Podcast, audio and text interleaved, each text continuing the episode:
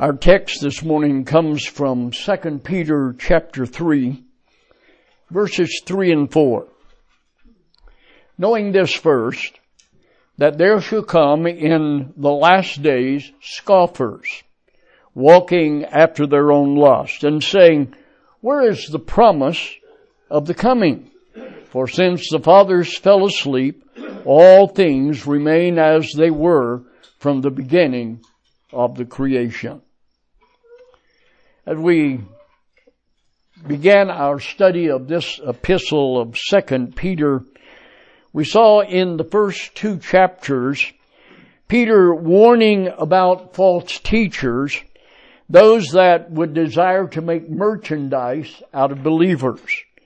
Then in verse 1 and also with verse 2 of the third chapter of the epistle, Peter states that it's his intent to stir up our minds by way of remembrance.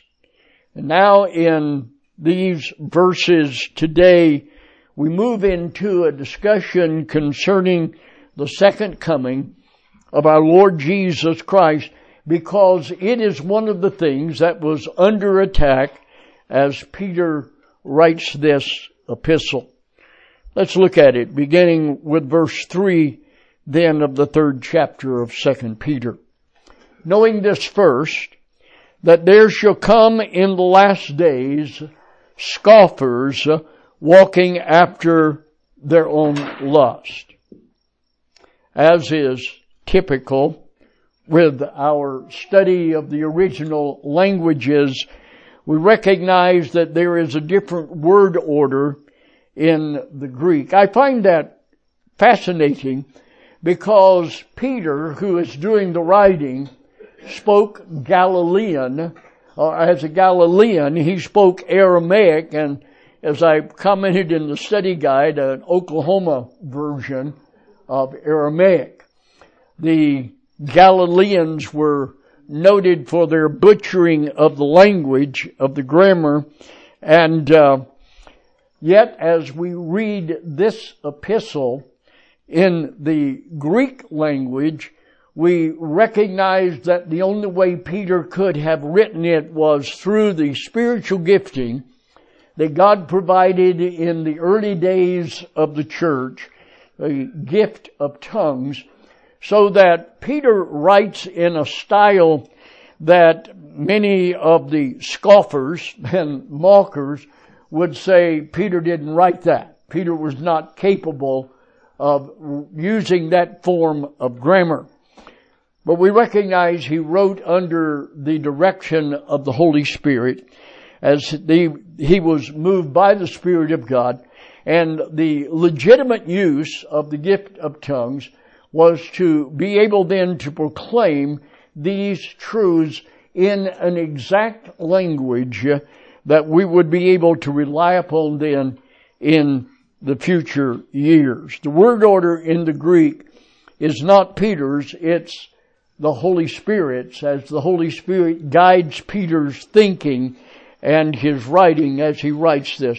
So he says, this first knowing, this first knowing, as Peter sets the stage for giving us some information concerning the second coming of our Lord, he points to uh, points us to the reality of the marvelous truth and the reality that this life is not all, but that Christ is coming again.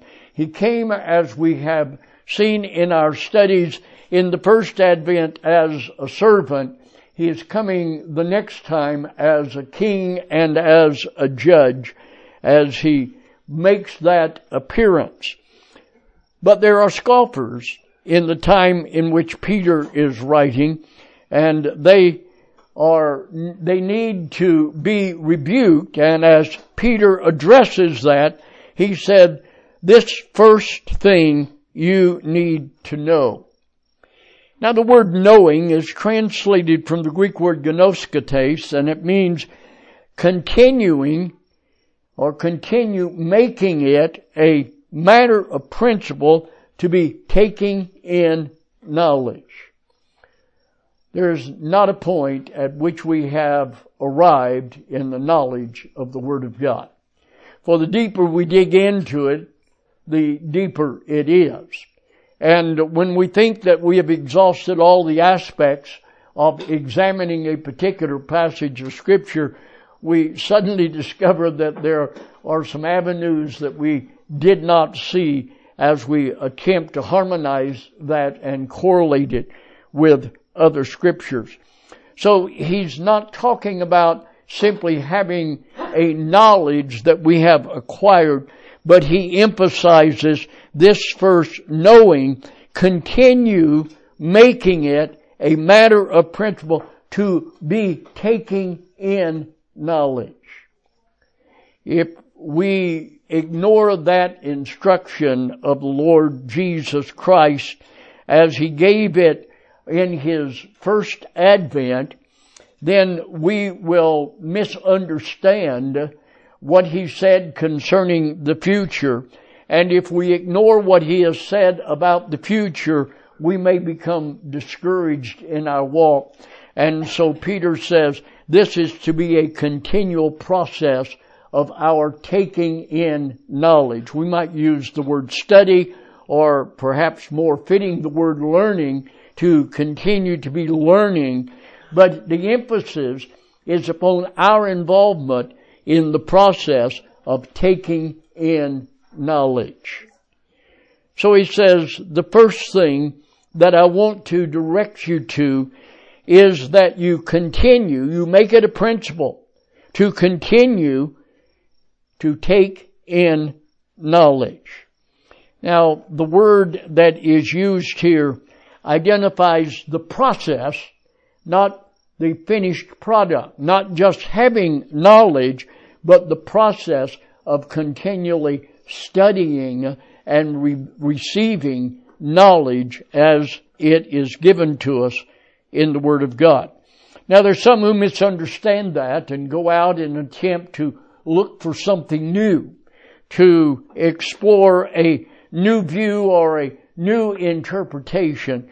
Uh, there's enough of the pure Word of God that will keep us busy in a lifetime that we don't need to explore all the other avenues of religious thought as we base our understanding of God's plan upon the Word that He has revealed. But we need to be continually involved in that process of taking in knowledge. Now as it relates specifically to that which Peter is making reference, he said that there shall come during the last times uh, scoffers. In the process of taking in knowledge, that will give us an ability to deal with the scoffers, but in the taking in of the knowledge that's revealed in the Word of God, we are constantly reminded that there are false teachers, that there are self-appointed prophets, that there are those then that attempt to make a, a profit off of the church or off of believers uh, and use believers for merchandise. And they are going to be in many of them are going to be involved in mocking the second coming of our Lord Jesus Christ.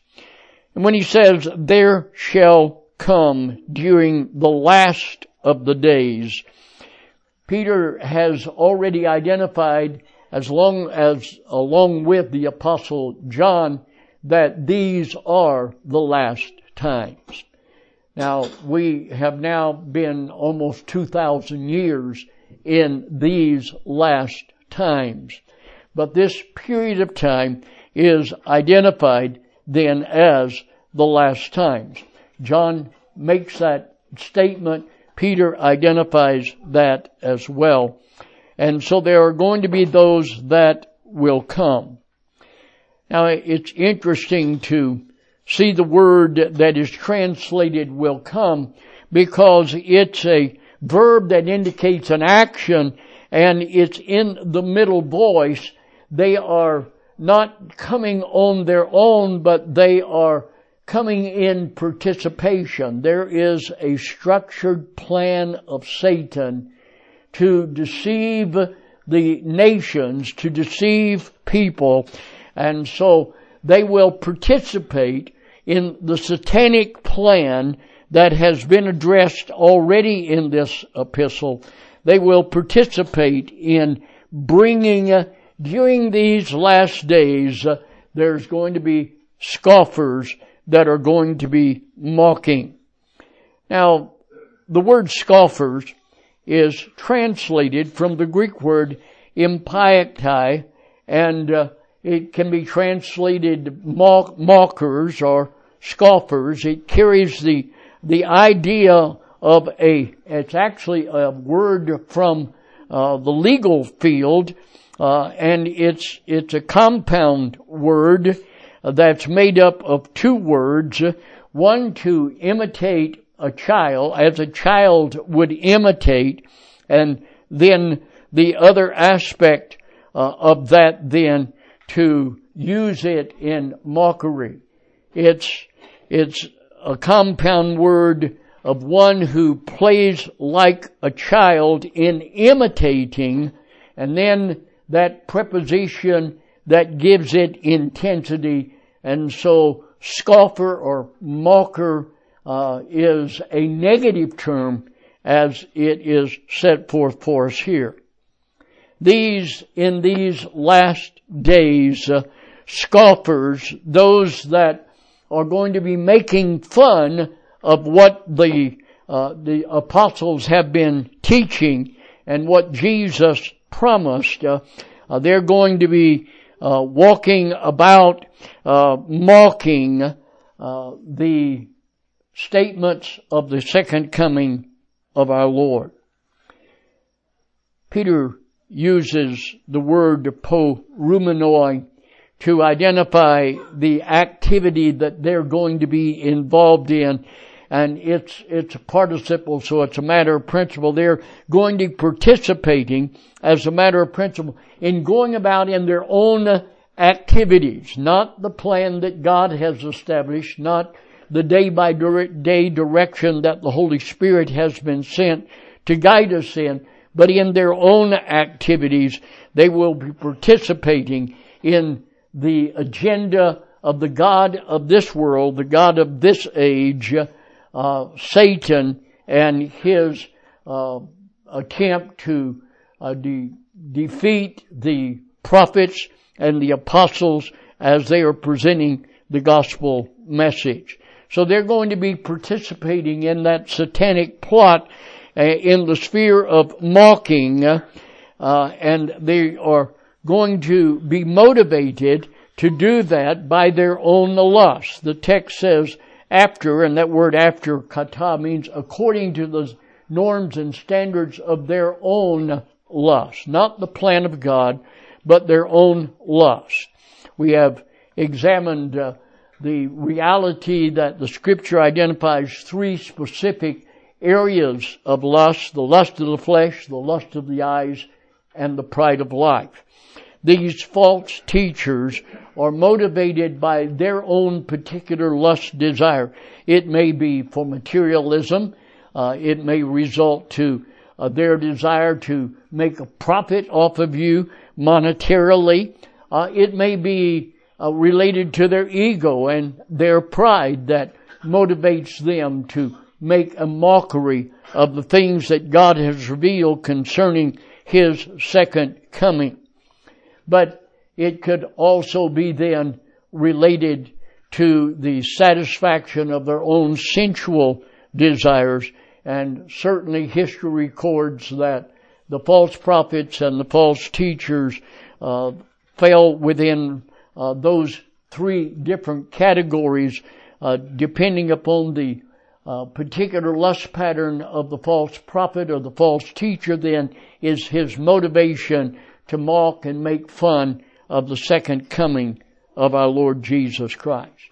It had been 30 to 35 years. The, the epistle of 2 Peter was probably written around 64 uh, AD and Christ was crucified on the cross in 30 AD. So at this writing, uh, 30 uh, to 35 years uh, have passed. Uh, when Jesus left, he said, I go to prepare a place for you. And if I go, I'll come again and receive you unto myself, that where I am, there you may be also. And so there was the immediate anticipation that an imminent return of the Lord Jesus Christ would no doubt be during their lifetime. As the book of Revelation was given and other prophecies were revealed through the apostles, they came then to better understand that God had a time frame and a structure uh, and one day as with the Lord uh, a thousand years is like one day with him in some of his writing.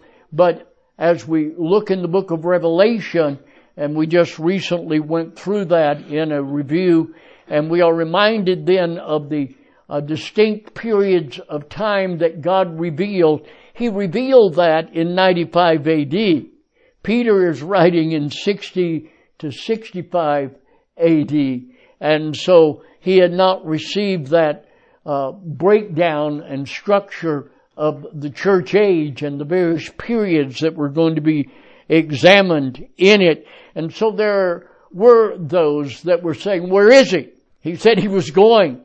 And if he went, he was coming back. Where is he? And uh, so in verse 4, Peter says, uh, and saying, where is the promise of his coming?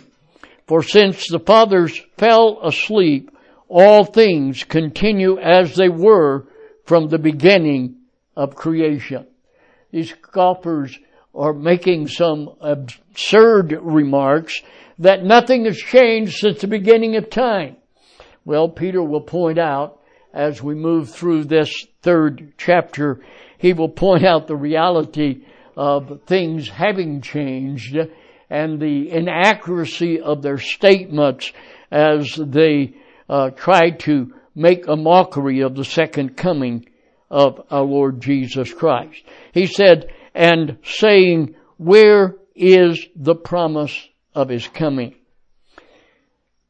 The word saying in verse 4 is a participle which means they're going to make it a matter of principle to keep on saying where keeps on being the promise of his coming. The word promise, epangelia in the Greek, is that thing that was promised in a response to a need. And this is a term that was borrowed uh, from uh, the legal field. Uh, it's used in reference to a contract, an obligation to fulfill a contract, uh, and to deliver that which has been promised. So they use that term to uh, question uh, the the return of the Lord. Uh, where is the fulfilled contract? He said, "If I go, I will come again and receive you unto myself." He has not fulfilled that. He said, I go to my Father and prepare a place for you. He has not filled that. Where is the fulfillment of the contract that He is coming again? The specific contract is identified here in the text. Uh, the contract of the coming of the Lord Jesus Christ. And they insert in the midst of that for since from the beginning things have not changed. Actually, the text as Peter uh, records it is, where is the promise of his coming? And for since the fathers fell asleep, all things continue as they were. Since the fathers fell asleep. The statement that things had not changed since the fathers fell asleep is uh, a little bit different in the original text. It doesn't say they fell asleep, but they were put to sleep. There is an appointment of time that God has for each and every one of us. as believers. He has allotted the number of days, the number of months, the number of years that we are to live upon the earth. And our departure is as a result of the hand of God and the circumstances that He has established in the pattern related to life. The word put to sleep is in the passive voice.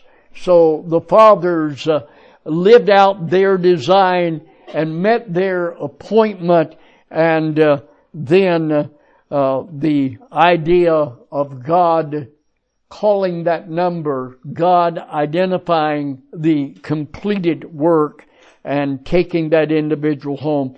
For since the fathers fell asleep, all things continue as they were from the beginning. Now Peter will address that more specifically uh, as we look at it in the weeks that follow as we go through this third chapter. But they, the scholars are saying since the, the act of creation, things have remained the same. Well, we know as we look at the Word of God, that we just barely get into the Word of God in the first chapter uh, in the book of Genesis when it says, in the beginning God created the heavens and the earth. And then in the very next verse, and the earth became without form and void, and darkness was upon the face of the deep. Things changed in the first two verses of the Bible concerning the, the observance of past history. The reference here is made beyond that time though, as it speaks of the fathers, and that would, in their thinking, include men like Abraham and Isaac and Jacob. That would be identified as the fathers. And so much has changed uh, as it relates to uh, the earth and and man's dwelling upon it. And so Peter's going to address that for us in the chapter that we are investigating. An expanded translation of these two verses says, this first, continue making it a matter of principle to be taking in knowledge that there will come during the last of the days mockers participating as a matter of principle in going about in their own activities in the sphere of mocking according to the standard of their own lust. And continually making it a principle to keep on saying, where keeps on being the thing which was promised based on your response? The arrival and the continued presence of Him. For from the day when the fathers were put to sleep, all things continue to remain as from the beginning of the creative act. So immediately we recognize the lack of reliability upon the claim of the mockers because all things had not continued as they were from the beginning. And Peter will document that for us and help us with our development of an apologetic argument against those scoffers today who raise the same questions and make the same accusations. Peter warns then, continue to make it a principle to constantly take in knowledge know concerning the false teachers that will come. The first doctrinal truth that we need to hang on to in this passage today is the reality that we are to continue to take in knowledge. If we continue to take in knowledge that is revealed in the Word of God, we'll not be affected by the false teachers. You'll recognize false doctrine only on the basis of your continuing to take in the Word of God. The Word of God reveals to us truth. It is the truth of God. And if we have a full knowledge of that truth, then we are not deceived. But to the extent that we know the Word of God will be our degree of ability to recognize false teaching and false teachers as they participate in this mockery. Those false teachers thrive on a lack of knowledge of most believers. As a matter of fact, the prophet Amos in the Old Testament spoke of a time of the famine of the Word of God in the last days. The reality of that famine in our day is certainly visible to all that would simply look about them and the emphasis uh, from the pulpit is to today to advance the social agenda rather than the proclamation and the fundamental teaching of the applicational principles that are found in the Word of God by which we are to live.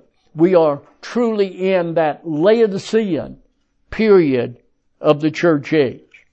The spirit, that period of great spiritual awakenings uh, that was associated with the Philadelphian period of the church age has been phased out with a replacement of the gospel message that identified sin and proclaimed redemption and the message of salvation that has been replaced with an emphasis today on the social issues. Our lifestyle and our freedoms here in the United States are threatened seriously today by the dwindling number of professing Christians that has resulted then in the changing of a culture to a culture that is no longer shaped by the principles found in the Word of God. The founding fathers warned against this very thing and several of the founding fathers actually established uh, uh, Bible societies in order to preserve the Word of God that would in turn preserve the culture and uh, the preserve our freedom as a nation. It's interesting to look into uh, their involvement with the Word of God and the actual founding of Bible societies to promote the reading of the Word and the distribution of the Word of God by the founding fathers. But they recognized if there was a departure from the Word of God, there would be nothing that would perform the adhesiveness needed to keep this culture united and to preserve a constitutional republic. But the Laodicean church period has allowed the Bible to be removed from the classroom and the last couple of weeks you've seen on the news taken out of school libraries in the state of Utah, uh, which was supposedly based on uh, Joseph Smith's understanding of God's uh, direction and life for us. Uh, now they have removed the Bible from the school libraries, uh, and uh, we are seeing that famine of the Word of God that Amos spoke about so many years ago. Today, churches have replaced the teaching of the Word of God with a verbal telling of the story and the reason they want to verbally tell the story according to the founders of this movement is that they can modify the story to fit the culture and therefore not be offensive to those that they are sharing the modified version of the Word of God with. Sin no longer is identified. The word sinner has been replaced by the word seeker. Wokeism and acceptism are the talking points from today's pulpits. The enemy knows that if he is to be able to gain control of our society, he has to eliminate the belief in God and the guiding principles that are found in the Bible. Today he's effectively carrying out that deceptive agenda. Peter said, there will be mockers in the last days who will conduct themselves in the sphere of their own lust. They began with an attack on creation. In the universal adoption of a far more radical faith requiring belief, that of evolution. It takes a whole lot more faith to believe in evolution, that we have evolved to what we are as an accident in space when uh, two bodies collided. They haven't been able to identify where those bodies that collided originated to begin with either, but uh, we recognize that that doctrine of evolution has become uh, worldwide. Uh, it had a struggle at the beginning, especially here in the United States. Uh, Darwin's uh, uh, big book uh, was banned from the schools, and then there were there were lawsuits and there were debates, and pretty soon evolution replaced Christianity's view of creation, and uh, we have seen that evolve a number of times. It's really interesting to see some of the programs uh, that are being broadcast today that uh, reveal uh, a modification of Darwinism. Uh, the uh, development uh, that Darwin projected became the universal accepted view of creation but n- now we've got a whole different concept by the evolutionists themselves say, well, Darwin was wrong about this. And of course, even now we have those that are saying, well, the ancients uh, from outer space came and they manipulated the DNA of uh, of humans, and they are among us today, and they are working uh, that, and so they're, they're modifying the view of evolution, but they're not going back to the view of creation in the process of that. The enemy knows that if he can develop this concept of no God, then he will be able to control society much easier. Peter said then, that these mockers were going to come and gave us plenty of, of warning concerning the evolutionary processes that were going to be taught and the departing uh, away from uh, the Word of God. A number of years ago, I was had the opportunity to address a group of world leaders and educators at a, a meeting they called the first global, first annual global peace leadership conference. It was held in Los Angeles and we were invited to be on the program.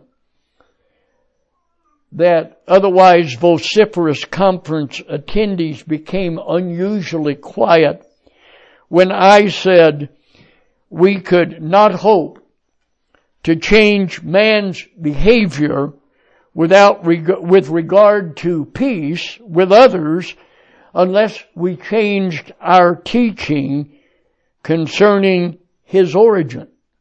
I stated to that group, if you continue to teach that a man is an evolved creature, then we can only expect animal behavior as the norm. But if we teach that man was created in the image of God, we have a higher standard to which we can call them.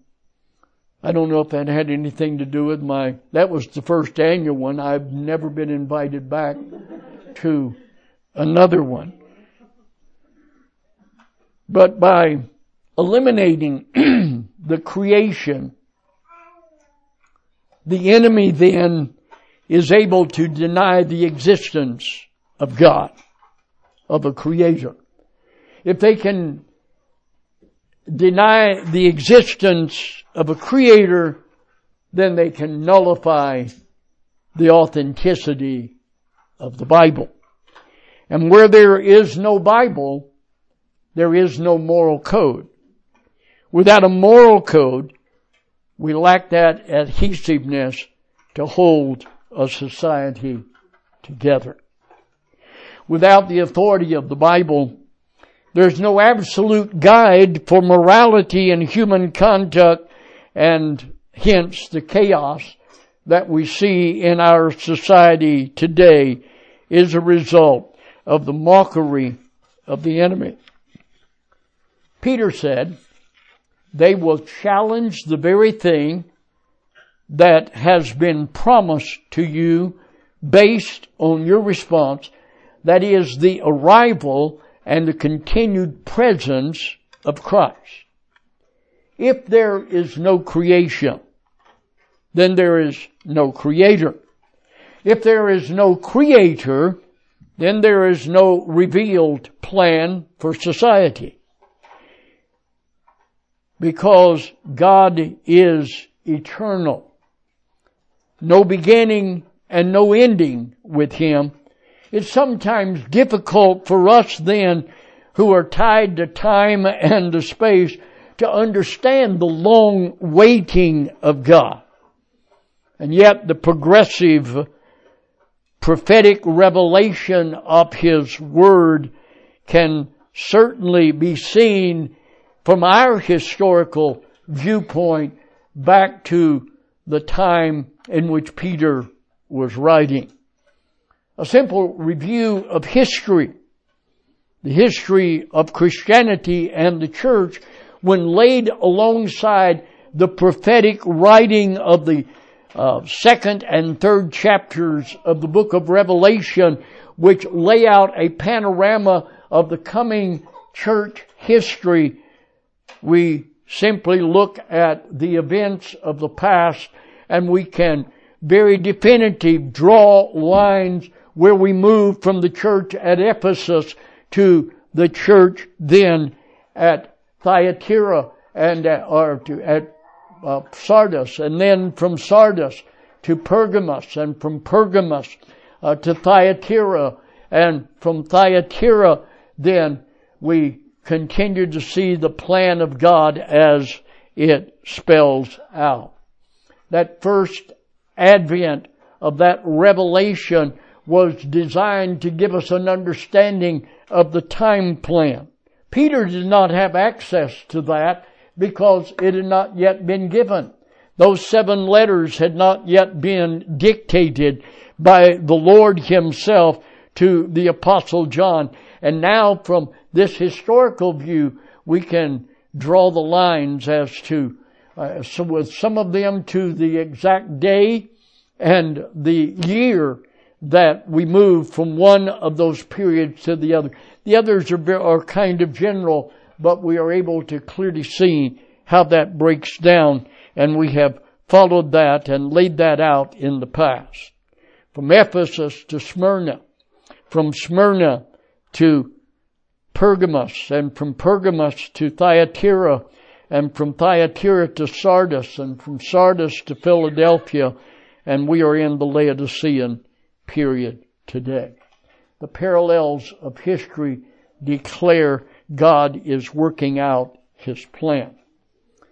The mockers find a ready following among biblical illiterate believers as we experience a famine of the Word of God. There was, uh, when the Word of God is not being taught, there is a vacuum, and in that vacuum we find all forms of false doctrine then is generated. Jesus said to the Jews that believed on him, if you continue in my word, Then are you my disciples indeed, and you shall know the truth, and the truth shall set you free. In John chapter 8. Peter said that they will attempt to persuade you that nothing has changed since the creative act itself. The false teachers claim that even during the time of the patriarchs, nothing has changed since creation. False doctrine is only effective with those that do not have true doctrine. The agenda of the false prophets, of the false teachers, is to establish control and make profit to satisfy their own lust pattern. And today it's clearly evident that their agenda is working and biblical illiterates buy into that agenda in the name of diversity and equity. I've encountered an amazing thing during my years as a Christian. I've met hundreds of believers who would pledge they would die for the cause. Believers who truly believe the Bible is the Word of God. And yet the majority of them have never read it through. Most have never read large portions of the Bible. Believers attest to their belief, but they seldom explore its message beyond the text of that particular week's sermon as they listen to it. As we prepare for Peter's explanation then of the willful ignorance of these false teachers as his documentation of not only what has changed, but as his revelation to us of what will change, why not read the three chapters of this epistle this week? No time? Three chapters. What, 64 verses? that we can, 61 verses, I guess. Surely that's not too much to ask to read in a week in our pursuit of understanding and knowing God's unique design for each one of us. So let me challenge you to do that. I remember well the day I was challenged by a missionary who had returned uh, from Romania uh, the communists had taken over Romania and run all of the Christian missionaries out. And he came to our church for two weeks. Wasn't much in-depth teaching during that two weeks, but it was a revival, as Baptists were prone to do, with the evangelistic message being uh, repeated uh, each morning and each evening. Yeah, we actually had church every morning and every evening uh, for two weeks during that period of time. And uh, uh Dr. Craighead was the missionary's name, and he said, "I'm going to challenge you to read the Bible through." He said, "I'm going to be here two weeks. See how much of the Bible you can read in this two week period." Well, I was a pretty avid reader as a nine year old. I had just gotten an award uh, just a week or two before at the end of the school year for winning uh, the contest of reading the most books. I read 78 books during that school year.